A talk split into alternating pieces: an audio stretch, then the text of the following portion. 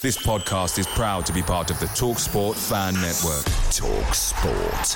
Powered by fans.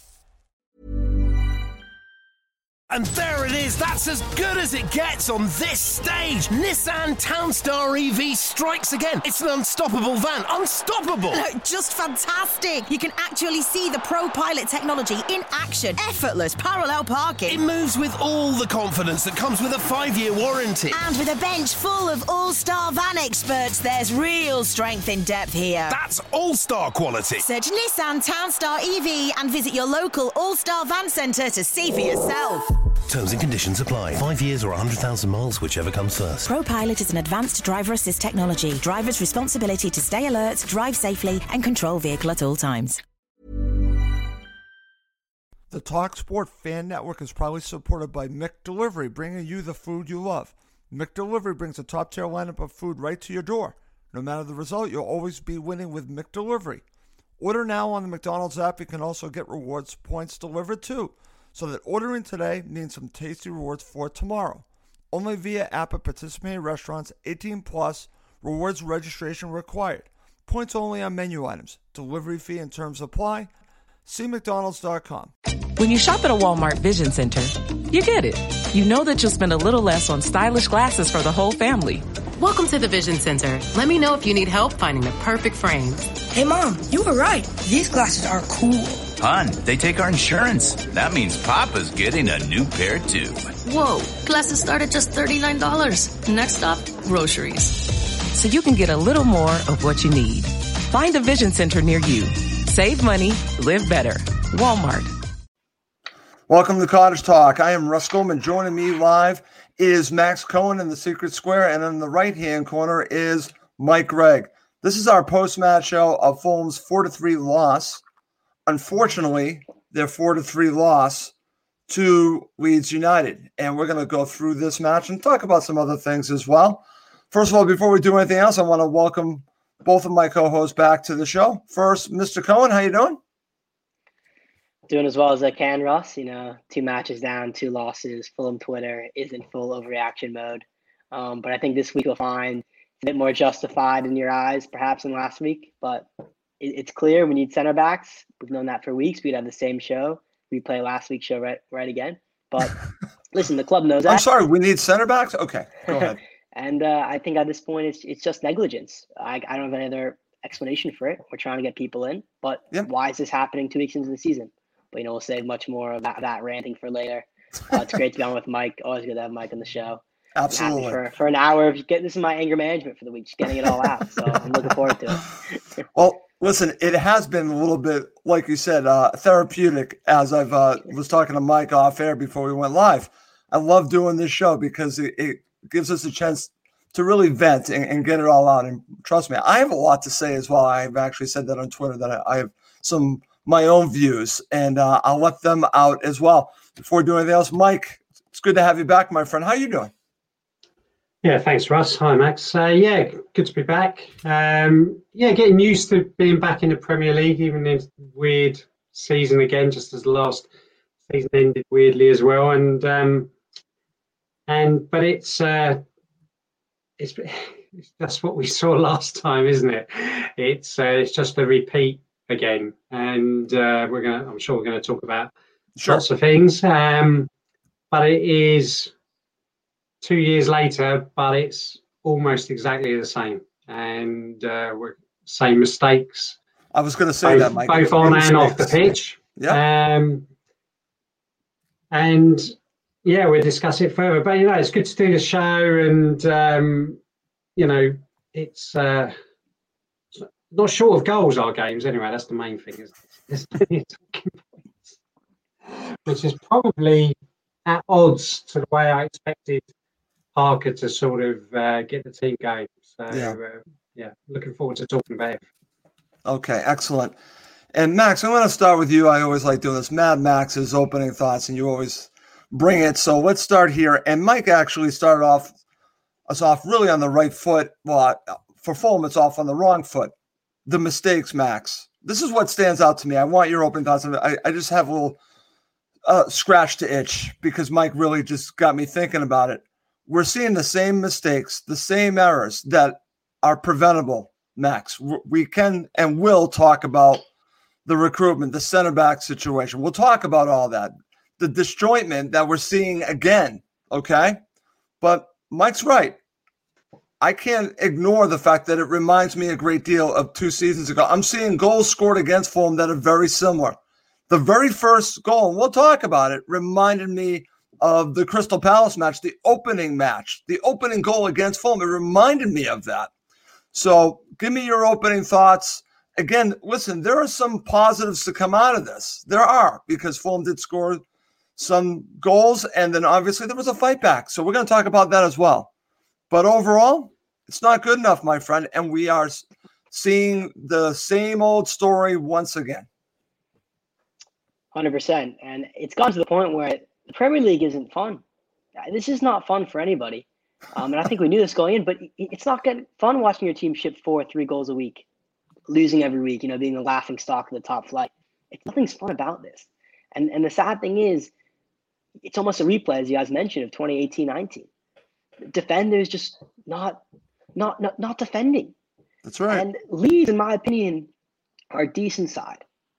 But when I came on the show last week and I said, you know, there are warning signs when we got beat by Arsenal, people said, oh, it's it's Aubameyang, it's Lacazette, it's Pepe, it's one of the best front lines in the league. Just you wait, we'll play teams around us and we'll do fine.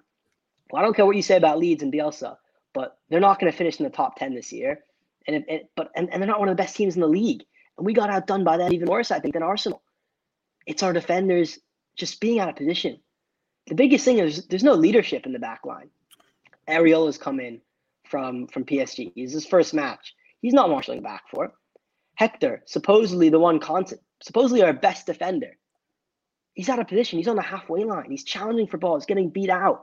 I mean, he had one of the worst displays I think I've seen in a long time. Just missing a simple header again on the corner.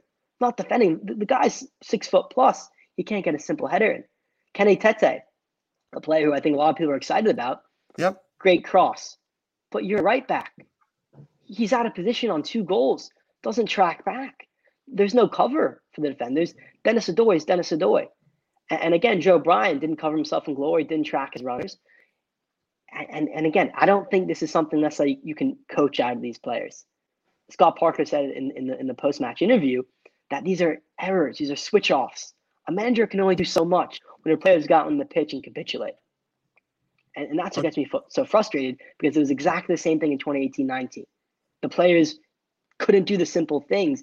And if players can't do the simple things, it's a joke. You have no chance in the Premier League. And I fully expect to get relegated if nothing changes. I feel expect it to be a long, long season that honestly no one is going to enjoy. Okay, excellent there, Max. Mike, I'm going to go to you. Before I do, I'm going to share this because I think this comment kind of sums up what Max is talking about. This is from Paul D.R. Hawkins, Wiltshire. Fulham dreadful in defense, but dangerous going forward. If get a good leader in the defense, then could be a good season. I'm not going to disagree with this comment. I would say two center backs, but they need a leader. They do look good going forward in this match, but defense is dreadful, Mike. Thoughts on this, and, then give me your opening thoughts. Uh, yeah, I mean, dangerous going forward. I mean, I still don't think you see teams attack us, and they seem to have three or four players available. Where when we attack, yeah, you've got Mitrovic up top, and um, maybe the wide guys there, but you know, we still don't get in the box in numbers. So that's, right. that's where I think we fail attacking wise, anyway. But I mean, our our weak link, as it was two years ago, um, is still the defence, and you look at the back four side. Okay, Hector, we have to remember this is this is his big chance. He's been around on loan, came to us, was clearly our best centre back in the second half of the season, and is is head and tails above any of our other centre backs. But yeah, he's had a shaky start, but he's in a new league as well for him, and um, you know, you, I suppose we're going to give him a bit of a free pass at the moment. But the fact is, from the team two years ago, you still have Bryan, um, who really has to prove himself now. You know, you know he he made a lot of mistakes two years ago. He made mistakes last year. Um, what he did at Wembley probably allows him a bit of a run now. Right. Um, but you know he's he's, he's still a lot to prove. Adore, I've made quite clear, and I did it two years ago. as nice a bloke as he is, and everything he does for us, you know, and his little skill bits he does and everything else, he's not a Premier League starting defender, and certainly not a left-sided centre back.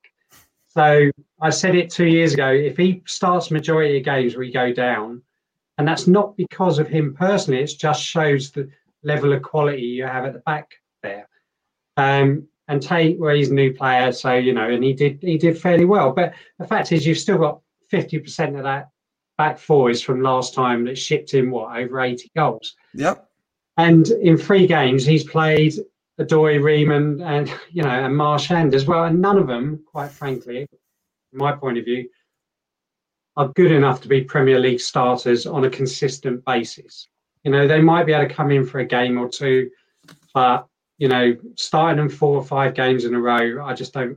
We're not going to pick up points because they're just going to make mistakes, or they, you know, the quality isn't there. You know, whether it's um, you know just tactically they can't cope, or whether it's physically, you know, pace wise, whatever. But uh, to go into this season, two games in, when we've looked at the fixtures, and you, yes, Arsenal, as far as I'm concerned, is a free hit. You you take whatever you can.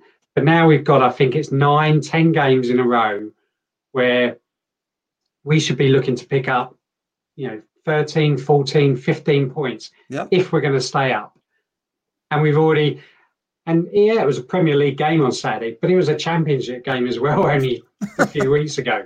So, you know, it's still not a real test yet. So, right and and we lost you know we lost that game so that's another two point another three points down so we're playing catch up already yes there are five other teams i think four or five other teams who've played two games and not got a point but um you know it's just to leave it late again on getting one let alone what i think is two centre backs what we need because again you're going to have Ream marchand or Odoi as your first reserve. What if Hector gets injured? Then they're straight in, you know. So, yep. so I, I think we need to go for two, and you know, linked again with wingers and and and that kind of thing is quite depressing. And I don't want to hear that we're struggling. You know, it's a market. You can't get the centre backs. There's transfers are happening. We've signed other players in other positions. Why is centre back such an issue? What is great, the great question? you know, in four years, why has it taken so long? it's a great question, Mike, and it's funny because that sets up where I want to go because I want to focus on some of the issues that Fulham are having. We're talking about center back and how many center backs do you need? I say two. Mike says two. Max, two, or is it yeah. just one? And then we'll talk. We'll go back and talk a little bit more about Michael Hector. I, I, think it's two. I agree with you guys because we can convince ourselves into thinking Michael Hector is going to be a Premier League center back, but the evidence I've seen in the first two matches, that's not the case. Uh, the worrying thing is that it's not that players took him on one on one and completely skinned him, or that he was undone by Aubameyang's amazing skill. It's that he didn't mark up on a corner two two weeks in a row, two weeks in a row, and for two weeks in a row as well, he's getting sucked into the halfway line and leaving the back four exposed. I, I can't explain that. that. That doesn't scream. To, I know the Premier League is a quick, obviously the Premier League is a, yep. a better league, but simple things like marking on a corner, that to me doesn't make that. I don't know how he's going to fix that. I mean, you can't explain that. That that's inexplicable, and and it shows to me that I don't think he's good enough for this league because you can't okay. have players in this league who make mistakes like that. So I, I'd love to get two more, but let's be realistic. I think we can get one center back at most. Okay. And what? There, there are three weeks left in the window. Mike's right. We've known we need a center back ever since the final whistle blew against Brentford. This is not a new issue, of course. Talk, talk. And Mike's right. You can people can say, "Oh, it's a tough market." I, I don't care. I mean, listen, I'm going to say something about Tony Khan right now. I think he's he was doing the wrestling over the summer. Maybe the Jaguars preseason. It's not good enough. I, I he says publicly that you know that the three endeavors are each like his children, and he loves them equally. It's an admirable very admirable thing to say, but it's not good enough for supporters of club. I support Fulham. I couldn't care less about the Jaguars or AEW. And he owes it to the supporters to, to pick a side. Either you say, this is a Premier League, this is bigger than the NFL, this is bigger than some entertainment wrestling, which is honestly a joke, I think.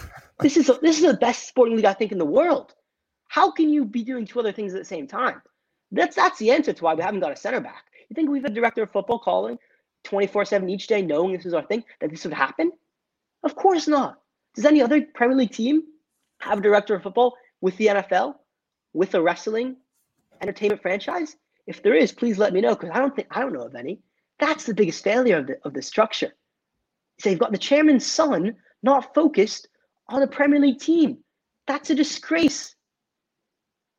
Okay, Max. Boy, you're coming out far in there. Seriously, but... I don't have a response to that. because listen, I think Tony Khan's a really good guy. I have nothing against him personally. Yep. But no one can dispute the point that if you want to stay in the Premier League, you need a director of football who's focused on that task. That to me is not a personal attack. That's a statement of fact, and no one can dispute that. Okay. Mike, what are your thoughts on that? Uh, yeah, I agree with a lot of that. I mean, I think I said it on the show. You know, I mean, I've met and spoken to Tony a few times and uh, spoken about his workload and his interests. And he's one of those people, I suppose, who, who can juggle all these different things. But you know, from our point of view, that's it's not good enough. You know, we're doing the same mistakes again. Yep. And you know, because of the COVID situation, you know, he's in America. Everything's being done remotely, different time zones. And yes, there are other guys over here, you know, Pierre, uh, you know, and others. But you know, Tony makes the decisions, you know, and if he's not fully focused, he's on a phone call about a wrestler or you know, quarterback or whatever, you know, then he's distracting what we need. You know, I'm sure he prioritizes. That's what that's what we want. But you know, I've joked. We've a lot of us have joked that the you know, the stat system that we have and the scouting, you know, which has lots of pluses. I'm not against it. Yep. But it throws out a lot of wingers um, and it doesn't throw out many centre backs. And we, there, there is something wrong. There is something fundamentally wrong there. And, you know, we, we allowed Mawson to go. You know, you know now, how I feel about this, Mike. which for me, it never made never made any sense. Okay, so if him, him and Parker, if they have fallen out, as is rumored and and said on the forums and Twitter and everything else, then as a manager, you probably just want right. Okay, I just don't. I'm not going to use him. Just get rid. Okay, but we should, st- you know, even that we should still be there next the next day having a centre back coming in. Absolutely, and, uh, Mike. That's been my frustration. So, so yeah, I mean, t- we need to, you know, we need someone prioritising absolutely on what's happening. We're two games down. This, you know, it's, and we are zero points from two games. And people will say, oh, there's, you know, X number of games left, of 36 games, but you know, 11 of those against the top six still. And uh, you know, you know, my views on that. Any any points from those games is a bonus. So to get to 38, whatever we're going to need, what we have at the moment is not going to be enough. So yes, we are relegation fodder as it stands today, um, because we're just not going to keep. We're just not going to keep, keep enough clean sheets or keep the goals down. It's as simple as that. So yeah, we Tony will need to prioritize over the next what, what is it, ten days? Yeah, or a little bit longer, um, to find players who are going to help Parker and and the team uh, to stay up because it doesn't look good from where I'm sitting now. I hear you, Mike. And listen, this has been my number one frustration when Mawson went out on loan, and uh, I don't know anything about what you were sharing ab- about a, a situation, but regardless, you don't send the player out on loan until you have a replacement. And this has been an issue. We're talking about the center back position for how long now? And it just they have not found a solution to it. So why are you sending someone out that you actually spend a great deal of money for? And again, you don't bring anyone in to replace him. This is the one of the baffling things for me. I and, and again, this will bother me until they find a proper replacement. I, I want two center backs. I, I do. But let's go back here, Mike, because Max had some views on Hector. And I, I want to talk about this because I still think we need two, but I'm not necessarily giving up on Michael Hector. Okay. And here's the issue I have with this it is two matches. He is still getting used to the Premier League. Now, I'm going to say this because I threw this out there, but um, someone that I respect a great deal told, told me I shouldn't be using it as an excuse in regards to him being a new father. Same thing with Cairney. You know, it, listen, uh, we all have jobs and, and, we have to do our job. So I, uh, that shouldn't be an excuse. But I will say this it's only two matches in, Mike. Do we really know at this point that he's not good enough for the Premier League? I want your thoughts on this because I think he deserves more time before you make a judgment on him. Yeah, I mean, he does deserve more time. We've we've seen that his his uh, his skills skill level is is better than what the others are, isn't it? You know, I mean, it's uh, absolutely. We, we've seen how good he can be. Yes, he's having a shaky time, just as lots of uh, players do in lots of different positions. Anyone who saw Hangeland's first four or five games for us would, wonder what Roy saw in him. So, you know, he he for me is the first choice at the moment, and uh, will stay that way. And and yes, he's having a shaky start. You know, um, might be because the players around him are changing so much. Um, you know, because, and that's another. You know, that's another point. You know, you look back over Jokanovic when he was in charge, um, in the Premier League, and he was fumbling around trying to find the right lineup and and Parker is doing the same at the moment. And but the constant is Hector, if you like. And maybe that maybe that's an issue as well. You know, game plans changing, different different ways to pass the players. I mean, you've got a, a right-footed player playing on your your left hand, left side of your Odoi now. Um, so you know you, you've got to stick with him because what's the other choice until we bring someone else in? you play Ream and Odoi or oh. Marchand and Odoi or Marchand and Ream. You know, so there's no Can it get option. worse, Mike? I actually think it could. Well, if he, you know, he's got to stay fit, isn't he? Yeah, I don't want to hear that he picks up a niggle over the next day or so. That's for sure. Um, but yeah, no, I mean, I think I saw enough of him. We saw enough of him in the second half of the season to say he's a good player. Yes, he's just going to take time to settle the difference with the other players who were here two years ago, like Bryan and Odoi and Ream and everyone else, is we've seen them in the Premier League. Exactly. We know who they so are. So we know what they can do. And it's two years on. And, um, you know, he deserves a bit more patience from some people, that's for sure. I totally agree. I'm going to share this comment from Paul Fisher watching us live on my Twitter account because I agree with Paul on this. Hector's a slow starter. And we've seen this Plus, he has no proper partner. Max, I agree with this sentiment. We're talking about leadership, right? And I know that we want Hector to be the leader, but he doesn't have a proper partner to for him to be a leader to right now because again, they're not on the same page. And again, I agree with this sentiment. What are your thoughts about this comment? Yeah, I mean, I, listen, I was very harsh on Hector to open the show, but don't let that ignore the fact that you know, he he's been dealt a very tough hand. You know, again, it's his first club match in the Premier League, and you're right, he's he's alongside a terrible defense. But the issue is he's the pressure's been placed on him. I think everyone agrees right now he's our best defender. He's yep. our best center back. But you can't have your best center back making errors like he's made. You can't ignore that. I think I'm, I'm I'm trying to cut him slack. I really am. I know it's a tough position to be in. Yep. No no proper partner, hundred percent. The defense around him is changing but he's not been good enough. And, and, and I think everyone has to realize that no matter how much you want to say external factors are at play, I, I keep returning to this point. We've had two goals conceded from corners in the first two matches. I think Hector's been the main culprit on both of them, you could argue. And okay. you want your big imposing center back to clear those things, and he hasn't. And to me, that has nothing to do with who his defense is or what his partner is. The, the blame has to be placed squarely on his shoulders. But listen, Mike is right. Two matches in the season, it's a small sample size, right? 36 to go. He, I hope he'll improve.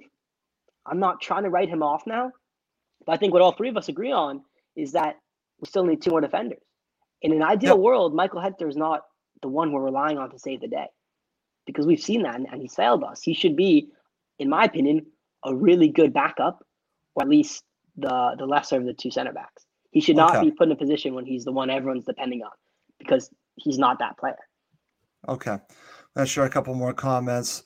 Let's uh, share this from Scott Tanfo. This is about how many center backs, at least two. And uh, here's another one from my friend on Twitter.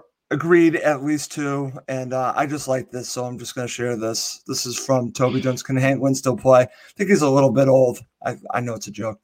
But, you know, it's funny because, uh, again, uh, it's just uh, a very difficult situation right now with with the center backs, but that's not the only thing, guys. Because again, I like the fact that we have brought in fullbacks, but I want to talk about one specifically.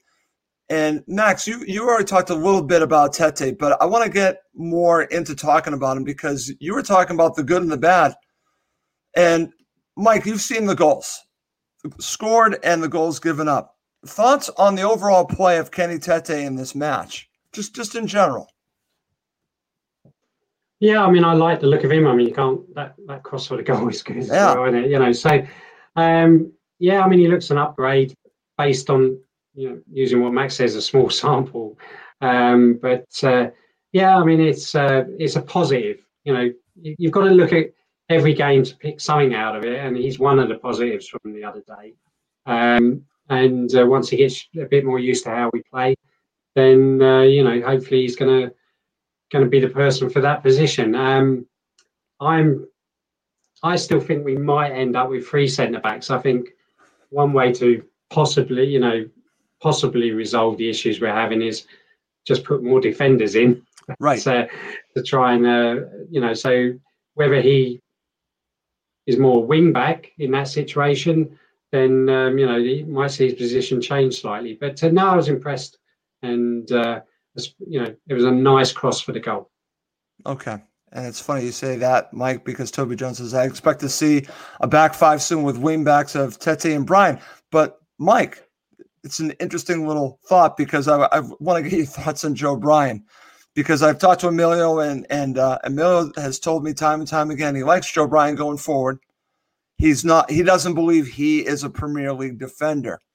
He kind of showed that a little bit in this match against Leeds a little bit, more than a little bit. So, what are your thoughts about Joe Bryan? Because I actually liked what I saw. Again, I know it's against Ipswich Town. I do like the look of Antonee Robinson, small sample sizes we've been talking about. But what are your thoughts about Bryan as a defender? We've seen enough, like you had mentioned before. I don't know if he's a Premier League defender for uh, for a left back going forward. Fine, but we've we've seen issues in defending. Yeah, I like Bryan. I do like Bryan a lot, but yeah, unfortunately, yeah, not a left back, not a left back in the Premier League, and uh, the wrong side the other day as well. Uh, whether you think it was a soft penalty or not, um, yeah, I, we saw him the first season last year. You know, a lot of goals down that side. Um, maybe his his role is that wing back role, but as a as a proper number three in a back four in the Premier League. No, I unfortunately I'm going to have to say pass on that one. He's so yes, maybe wing back is his his one position, or okay. If we were to play four four two, then maybe he could be in front yeah. of the left back because our wingers, you know, that's still an issue. Yep. Spend a lot of money on them, and uh, they're not delivering at all, are they? So no, they're not. Um, it's it looks like you know I was complaining earlier about him chopping and changing the team, but uh, you know because of the planning and because of the purchases and um, and the players we've got, maybe that's what Parker's going to have to do to find a solution to uh, the best lineup he can come up with. But I do expect us to go to five at some stage. That was his go-to sort of uh, you know, plan B to try and hold out games, and maybe that's going to have to be a starting point um, in the games coming up. Wow, very interesting, Mike, because I, I can tell you from uh, my personal uh, recollection last season that drove me crazy. So if we're going to do that, I understand what you're saying that he might do that. I don't know. Max, what are your thoughts about going to five at the back? Uh, again, um, I didn't like the look of it last season. It worked. But what are your thoughts on that? And, and also on Joe Bryan. Yeah, I mean, uh, simplicity of it is nice. Just put more defenders in there. Hopefully things will be better. But I still think if we're putting players like Odoi or Riemann, it's just a recipe for disaster. But the theory is they won't necessarily be the only ones in the like. There'll be more people to cover for their mistakes if you're more center backs. So in that respect, I think that that might be positive. But I'd rather play four at the back and just have better center backs. But that's not the ideal world uh, we live in. Uh, with regards to Bryan, I definitely agree with Mike that you know he's been caught out um, in the first match. You know, the first goal of the season, he just watched Lacazette waltz into the box, didn't do anything, and and the penalty is just uh, incredibly dumb, dumb thing to do. Just, just, just nonsense. Shoving someone in the back, right? Yep. You know, you know, there's VAR. You know, you're never going to get there. That's right. There's no need. There's just no need. Um, but again, we're going to talk about that because that irritated yeah. me. It's funny. It's like which goal, Mike, irritated you the most? Believe it or not, it was the Joe Bryan one for me. But we'll talk about that because yeah. actually, anyone listening live, which goal that Fulham gave up irritated you the most? For me, it's the uh, penalty that Joe Bryan gave up because that to me was uh, ridiculous. But we'll, we'll go through it. Trust me, we'll go through it. I just want to share a couple more comments because it goes along with our conversation. Robinson left back with Bryan in front. This is from Paul Fisher, who I just shared. And then this is from Robin Pendrell. Robinson left back, push Bryan up. He can whip a ball in. Totally agree with that. And this is from Dan Mason. I like Bryan, but his positional play likes to wander. Totally agree, Dan. All right, guys, let's uh let's move on. We're obviously focusing on a lot of the defensive issues because uh it's probably what we should be focusing on. But let's talk a little bit more, get into talking about this match. Before we do that, Mike, just real quick thoughts on the starting 11 that Parker picked in this match. Well, yeah, I, first thing is disappointed to see uh, uh, dropped. Um, I would have hoped that he would have got a bit more of a run um, in the team. But I said when we signed the when we signed a keeper, you know, he, he wasn't going to hang around long. He would be in the team. Um, so yeah, disappointed for there. I mean, you reading a few things. It was a tactical because he could play the ball a bit better, but yeah, still disappointed on that. Glad to see Anguissa start. Yep. You know, I met. You know, even when he joined, I told you know I said I was a fan of his, and uh, I thought he was given a bit of rough treatment in the first season. But uh, you know, it's good to see him back, and I hope he stays. Although you know, he is a player that clubs want, and uh, you know, even though we say we won't sell, who knows? Um, obviously not happy with Odoi. Um, I don't know who. I suppose I would have gone with Ream. Um, yeah, I don't know. The worst of the. There is another option. You know, when people talk about free free defenders, it doesn't yep. always have to be free centre backs. It doesn't. So one centre back in the middle with two full backs is the way um, Bobby Robson used to do it. Because right. he always used to say, when your fullback, when a centre back goes out wide, they're uncomfortable because that's not their position. But a fullback, when they go out wide, is better. So you could always look at that. You look at the, you know, change it that way. Um, but anyway, get back to it. Yeah, Reed, Reed and Greece, I'm happy as a base. Surprise Cairney was dropped. Um, but uh, you know, we know he likes Onomah, but you know, he's been pretty invisible he has. a couple of games. Uh, Kamara right to start on the wing on the wing, and, and Cav gets a chance, and, and Mitrovic up top. So yeah, not not totally happy, but not you know, it, it, there's a lot of players there you can you can mix and match. Um, but the, the core of it, you know, Reed and Anguissa, I'm very happy with, yep. and Mitrovic. It's who's going to be that third midfielder. Is it going to be Kenny? Um, I would always start Kamara on, on wide if Mitrovic, just for his pace. Um, so yeah, I mean, I was fairly happy with it, but uh, just the main things for me again were the centre back and the keeper. I totally agree. It's interesting, you know. And again, I feel bad for Rodak too, Max. Mike brings up a good point. Does he deserve to be dropped? But you bring in this goalkeeper who has his pedigree you got to play him. You, you have to play him. But also, we're talking about communication issues, right? Leadership. It's going to take him time to command. But it's funny because I, I, thought he looked pr- pretty good. Again, he gives up the goals, but I could see his command, but I think it's going to take time. The, the defense and the goalkeeper to come on the same page. It really is uh, a work in progress. But what are your thoughts? Mike brings up a good point. There are, are several options to mix and match for Scott Parker. Did he get it right? Yeah, I think it was a bit of a gamble. I think to take out Ream and put in Odoi. No one really thought Odoi would be the solution, but again, Ream was pretty poor, so he took a gamble. It didn't really pay off. The team was stronger than the first week, that's for sure. But again, it's it's, it's not great. A lot of players. Listen, I, I love Kamara. I also love players like Onomah and Cavaleiro, but I don't think they're Premier League players. You know, a lot of this has been, you know, overtaken by the talks of defense, but I just don't think we create enough right. in attack. And we see Mitrovic get isolated. And I think it got a lot better when Decordova Reid came on and Kebano came on. Yep. I was I was shocked by Decordova Reid. I think he was that was his best performance I've seen from him. He was really positive, running at players, playing right behind Mitrovic as a nine. I thought he was excellent. But starting lineup, it's fine. I think the keeper discussion is very interesting, right? Because we signed someone Yes. on loan from PSG. As Mike said, he's not going to expect to be on the bench. But listen, last season, two seasons ago, I was very adamant that Bettinelli wasn't good enough of a chance, and I think Rodak should feel hard done by.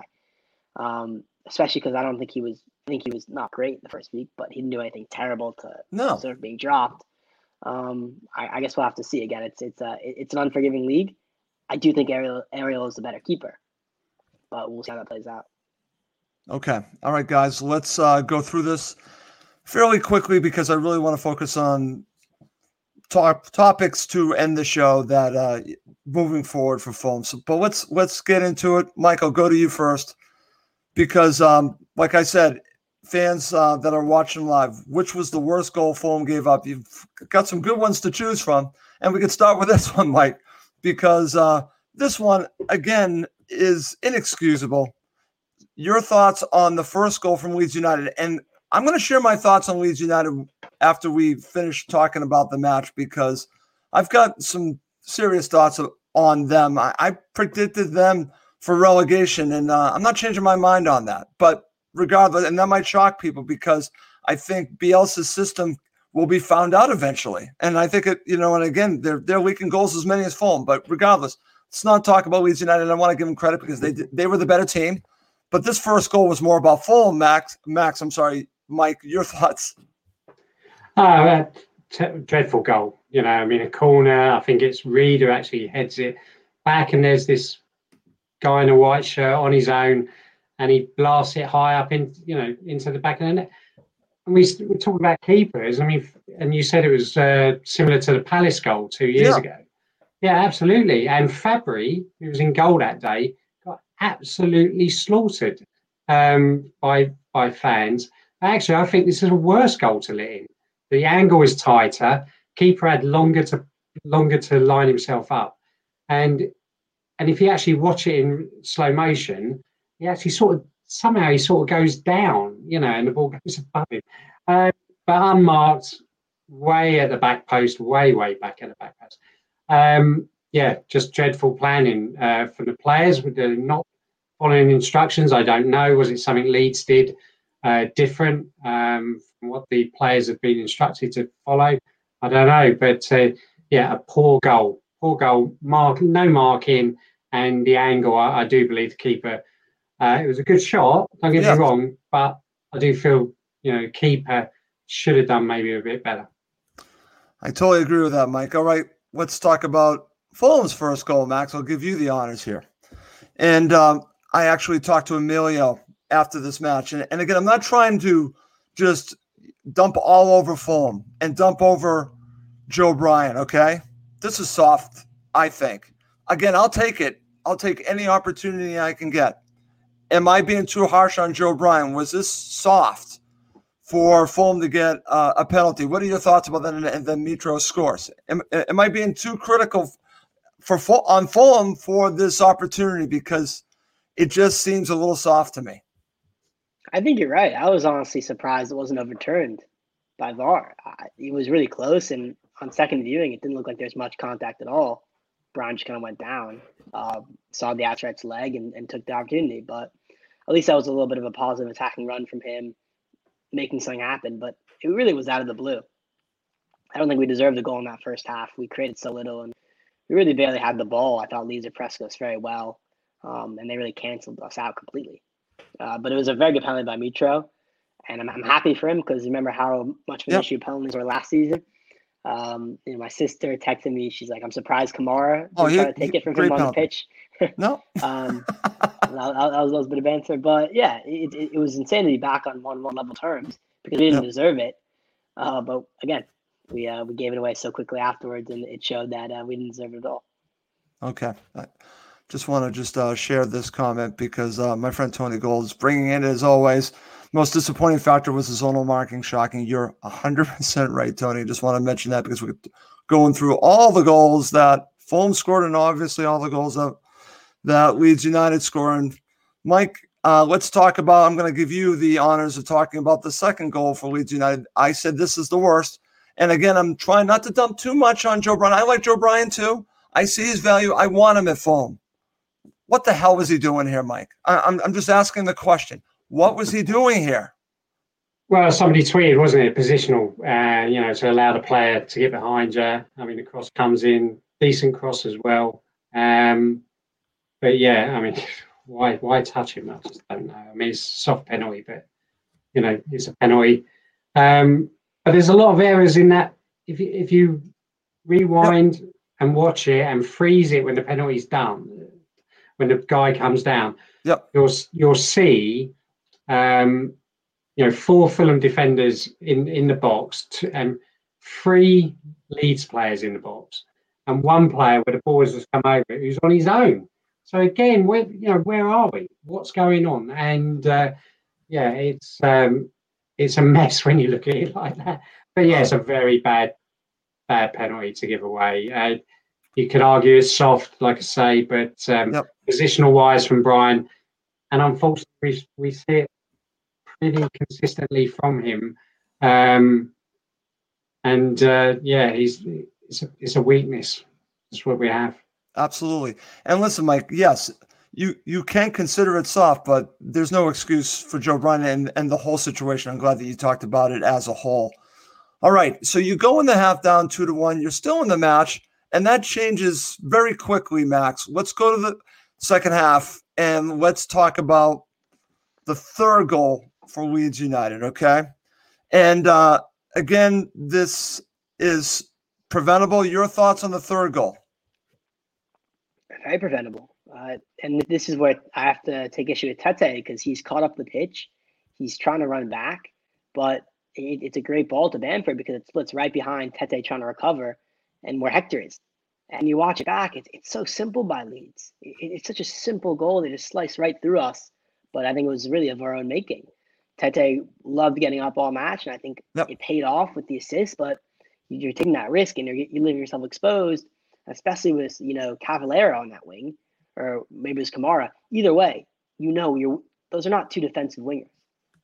So if, if the right back gets hard of the pitch, there's very little cover, and you know we get punished for it. And if you're going to yep. talk about the keeper, I think Ariel does deserve a bit of criticism for this because Bamford really passed it in, but it wasn't right in the corner.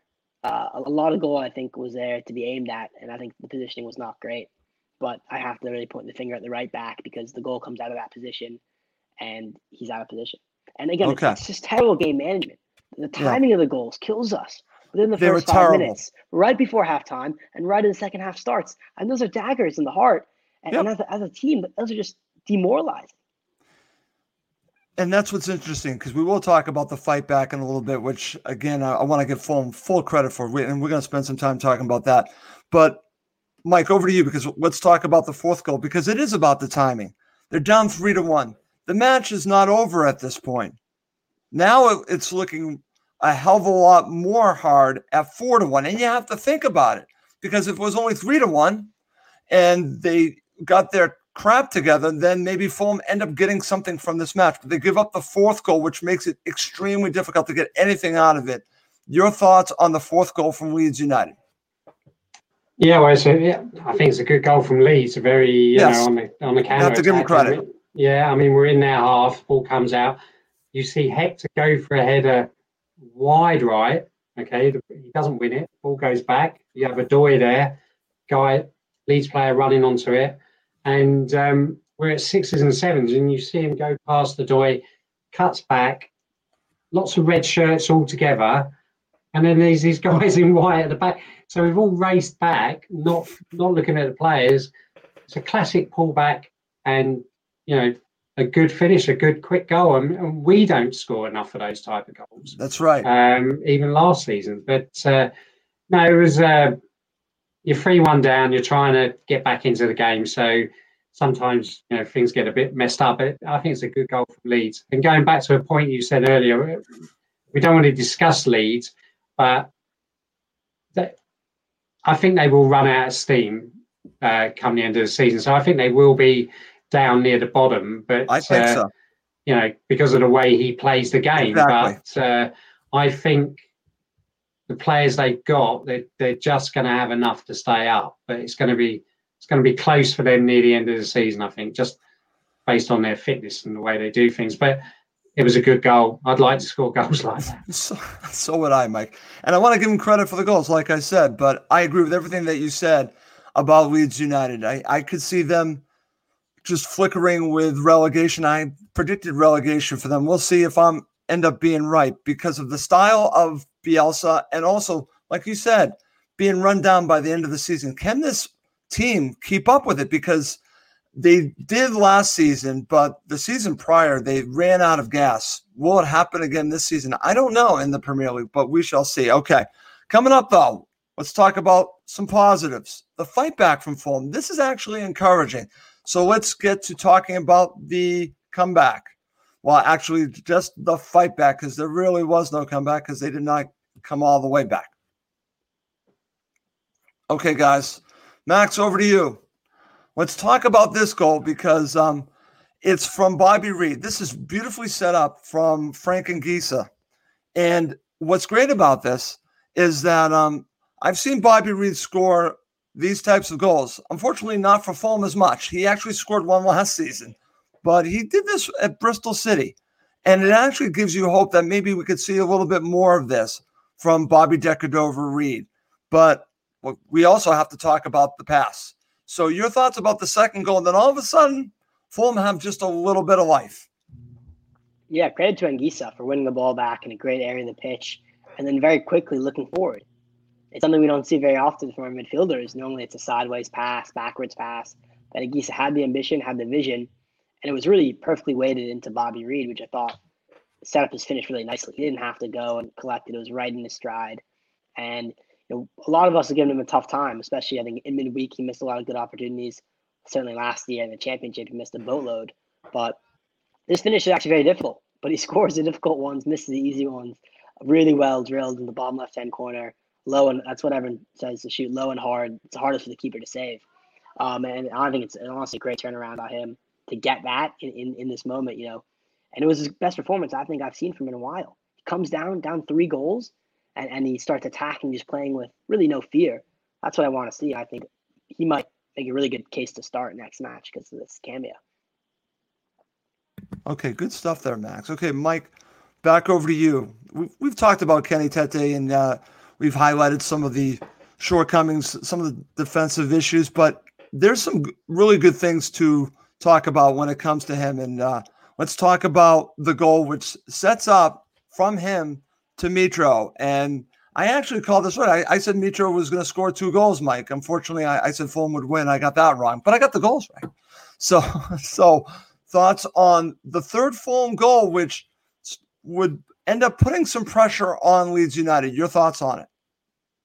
Yeah, well, fair play to. Um, we haven't mentioned it about Parker, but you know, he made the changes, and yep. uh, he was going to make the changes before they scored the fourth as well. But uh, um, but it start, you know, it starts deep. Uh, Frank passes passes the ball. We build up, play it forward quickly. What we were saying about the Leeds fourth goal, yep. and a few good interchanges, and uh, you know, it's a lovely cross, and and Mitrovic involved in the build up as well. So it's a you know a classic centre forward goal as well, the sort of he- header, and you know, um, and shows how important he is to us. And you know, we talk about centre backs.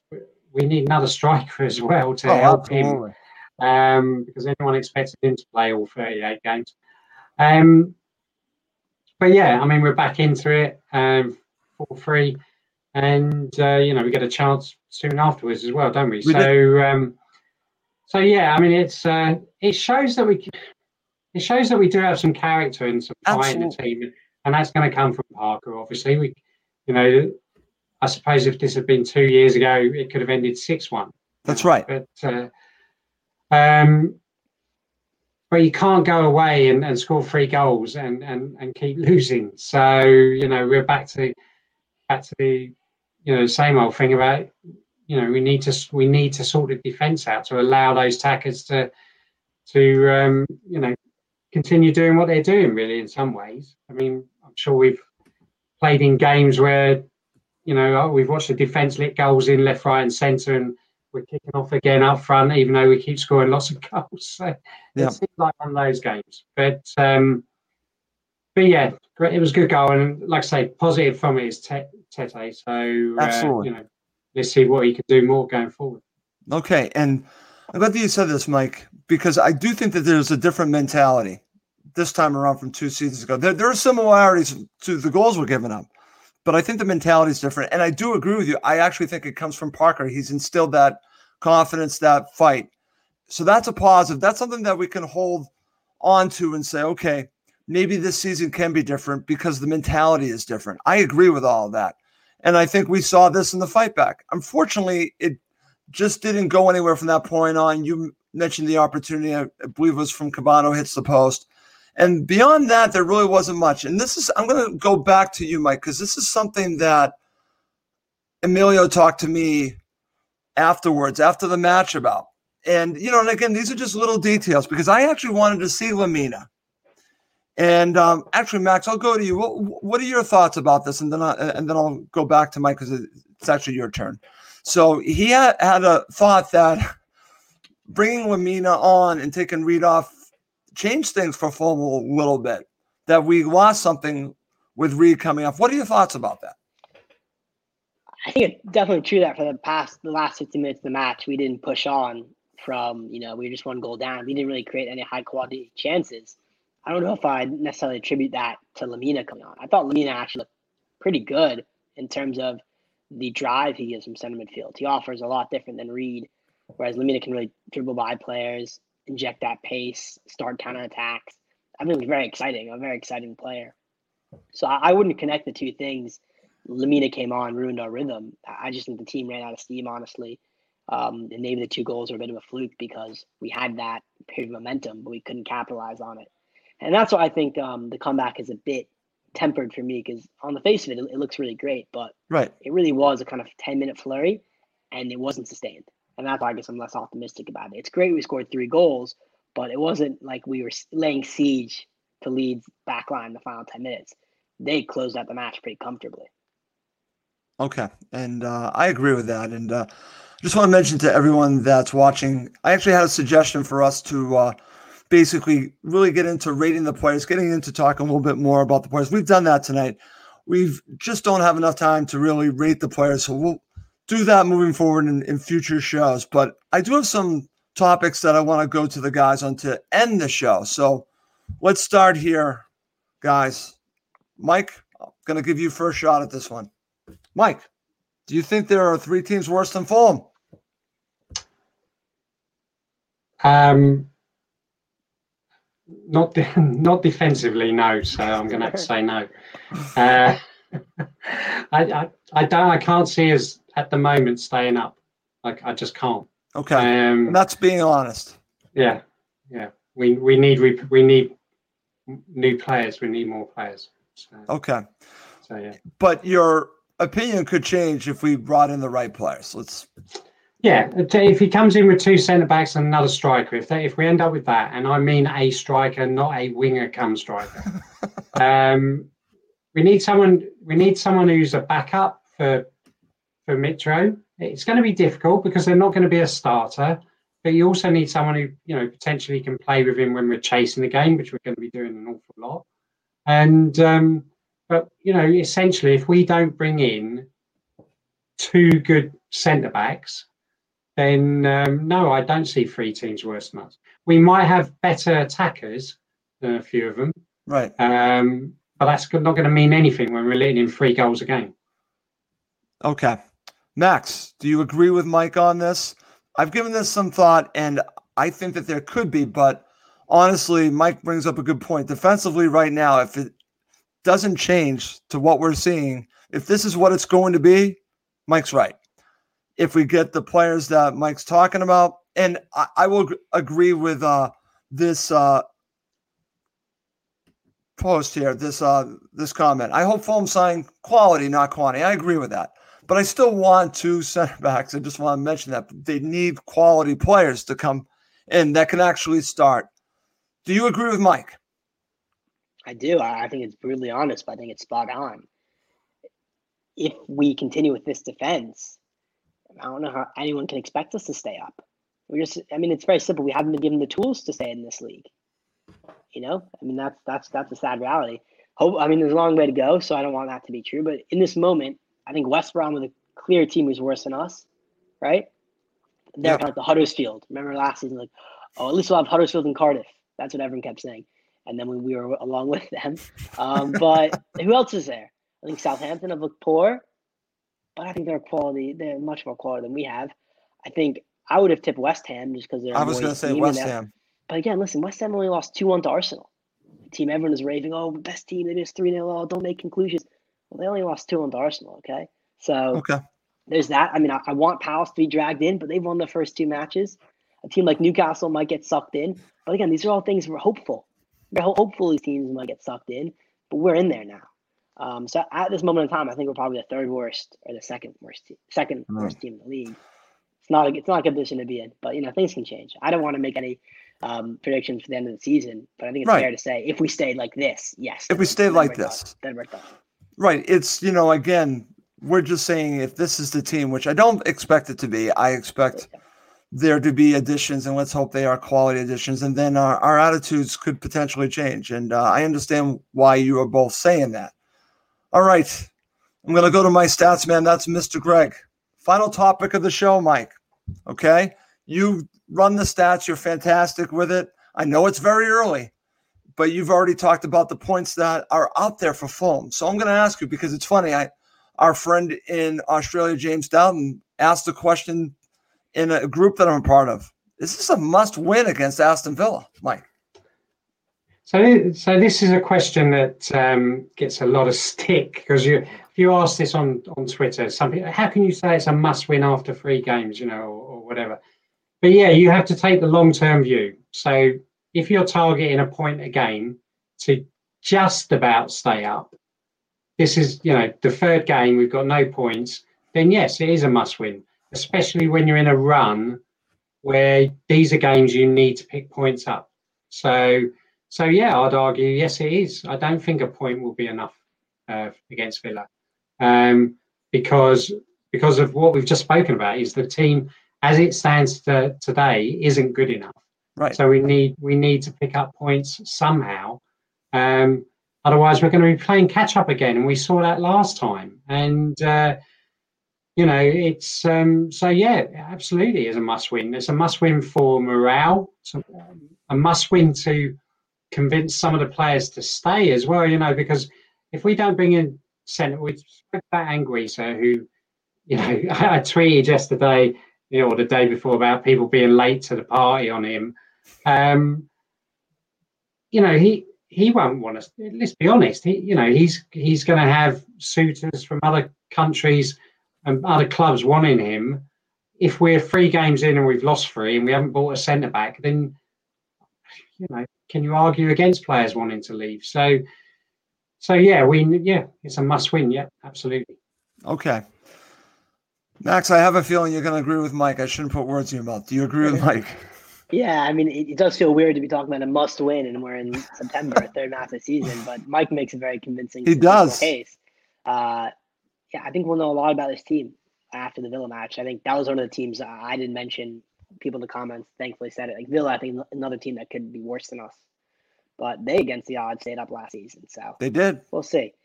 Um, yeah, I mean, listen, I, next weekend after the Villa match, Twitter could either be a complete cesspool or it could be oh, happy oh days on there.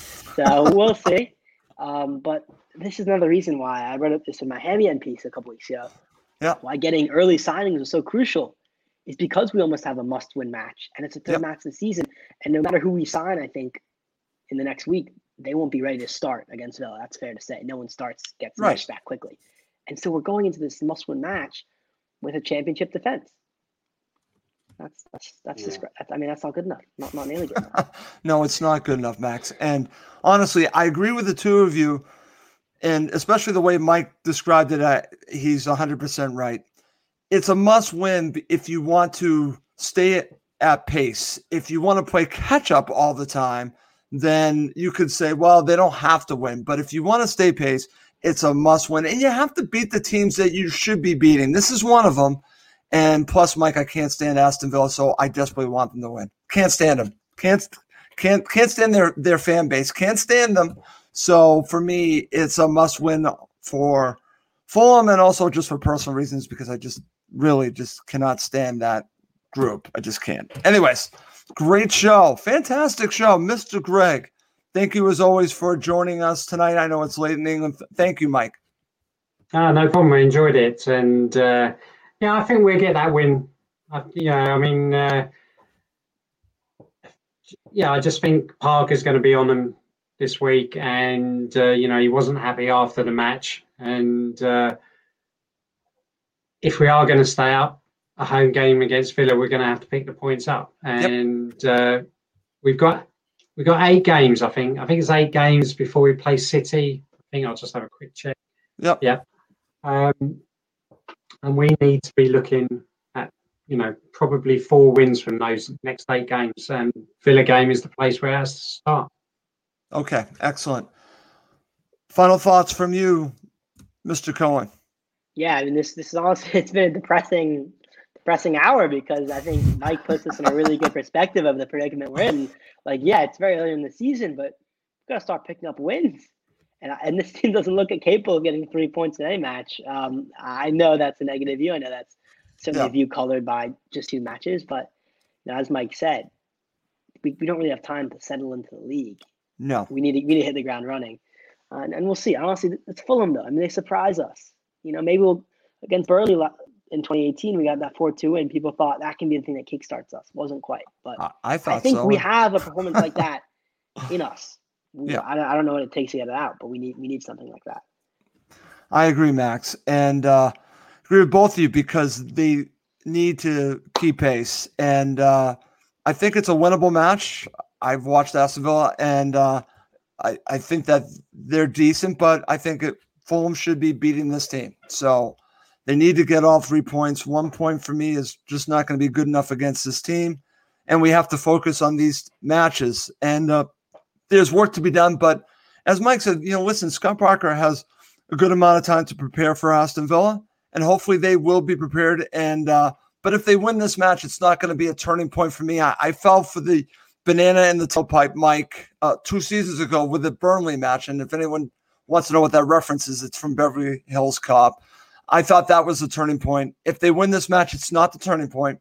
It just means that they're staying pace with the rest of the teams that are around them. They need to win this match to keep pace. Anyways, great show. And uh, before we go, I just want to thank everyone for your comments. We had a ton of comments from people watching live. Thank you, thank you, thank you, everyone that watches live and that listens to the show on basically uh, my Twitter account, on the Cottage Talk Facebook page, on my own Facebook page, and that listens to the show in a podcast and, and watches replays. Thank you, because we've had a tremendous amount of people that are brand new to Cottage Talk. So thank you, everyone that watches or listens to the show. But let's wrap this up. For Max Cohen and Mike Gregg, I'm Russ Cohen. Thank you as always for watching and listening to Cottage Talk. It's the 90th minute and all to play for at the end of the match. All your mates around. You've got your McNugget share boxes ready to go. Your mates already got booked for double dipping, and you steal the last nugget, snatching all three points. Perfect. Order McDelivery now on the McDonald's app. Are you in? I know I'm in. At participating restaurants, 18 plus, serving times, delivery fee, and terms apply. See McDonald's.com. And there it is. That's as good as it gets on this stage. Nissan Townstar EV strikes again. It's an unstoppable van. Unstoppable. Look, just fantastic. You can actually see the Pro Pilot technology in action. Effortless parallel parking. It moves with all the confidence that comes with a five year warranty. And with a bench full of all star van experts, there's real strength in depth here. That's all star quality. Search Nissan Townstar EV and visit your local all star van centre to see for yourself. Terms and conditions apply. Five years or 100,000 miles, whichever comes first. ProPilot is an advanced driver assist technology. Driver's responsibility to stay alert, drive safely, and control vehicle at all times. This podcast is proud to be part of the TalkSport Fan Network. TalkSport. Powered by fans.